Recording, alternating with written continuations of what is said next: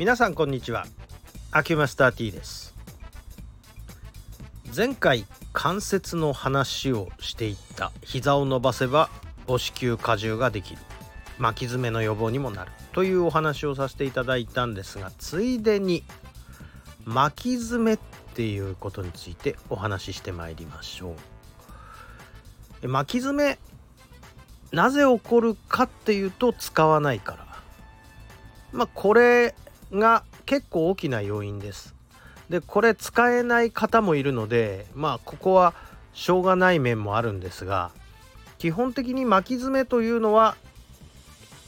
指先に力を入れてぐっと圧迫する行動を続けていればある程度防げるわけでございます。これは手も足も同じです。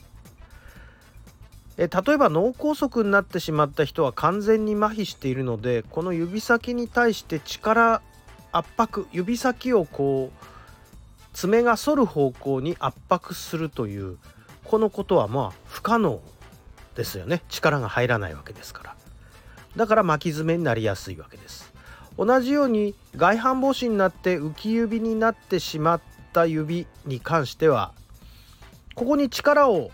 乗せるまあ体重を乗せるっていうことができないのでだからここに力が入ってないから反ってしまうということです。じゃあ予防はどうすればいいかとこの逆をやればある程度は OK と言えるでしょう。さてなってしまった場合の処置なんですがこれはなかなか難しい問題です。でまず巻き爪だから痛い痛いから指が浮いちゃう。まあそんなもんですわね。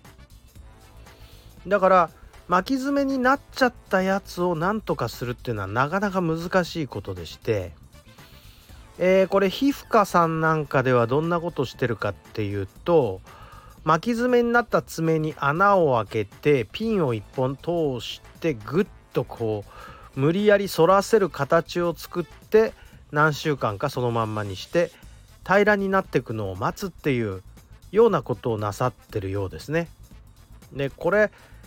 まあ結構気の長い話です。あとやっぱりそれでも依然として使わなければやっぱり根元の方から巻いてきてしまうわけですよね。ですからこれを何とかするというのはなかなか難しい話でございまして、えー、我々もちょっとわかるのはまあ生活習慣で体が病んで、まあ、例えば凝りができる凝りができるから痛い痛いから動かしたくない。だから動かさない。でますます動かなくなる。ますます、えー、筋肉が硬くなる。で症状は悪化する。なもっと言えば最初は運動障害感覚障害だったものが、えー、もっと進んで内科症状になってきたり。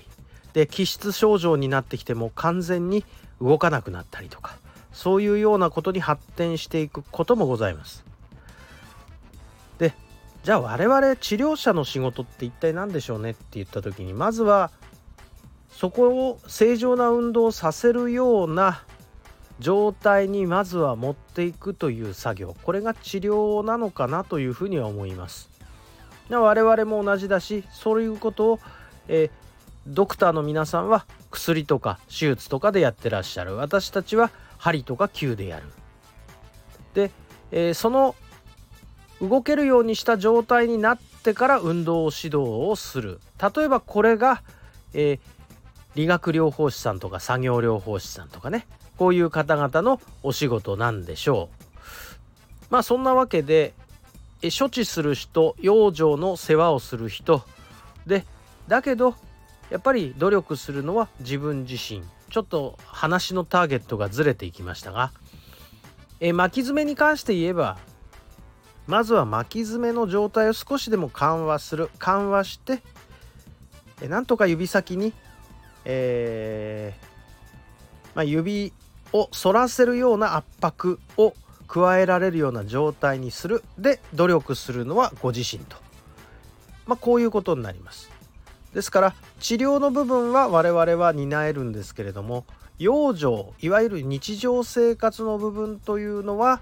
患者各位の努力でしかないということになるわけですだから治療と養生は車の両輪というのはもう我々の世界ではよく言う話なんですけれどもそのようにしていただかないとなんとかなるものもならなくなる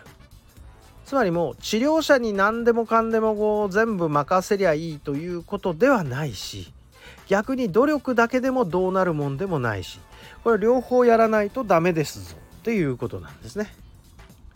はいちょっと若干巻き爪の話以上の発展的な話になりましたがどの疾患にしたってまあ大体同じような形をとるわけでございます。まあ、巻き爪というものを題材にして治療と養生の関係を説明したとこんなようなことですかね。はいではそんなことで今日はこのくらいにいたします。ありがとうございました。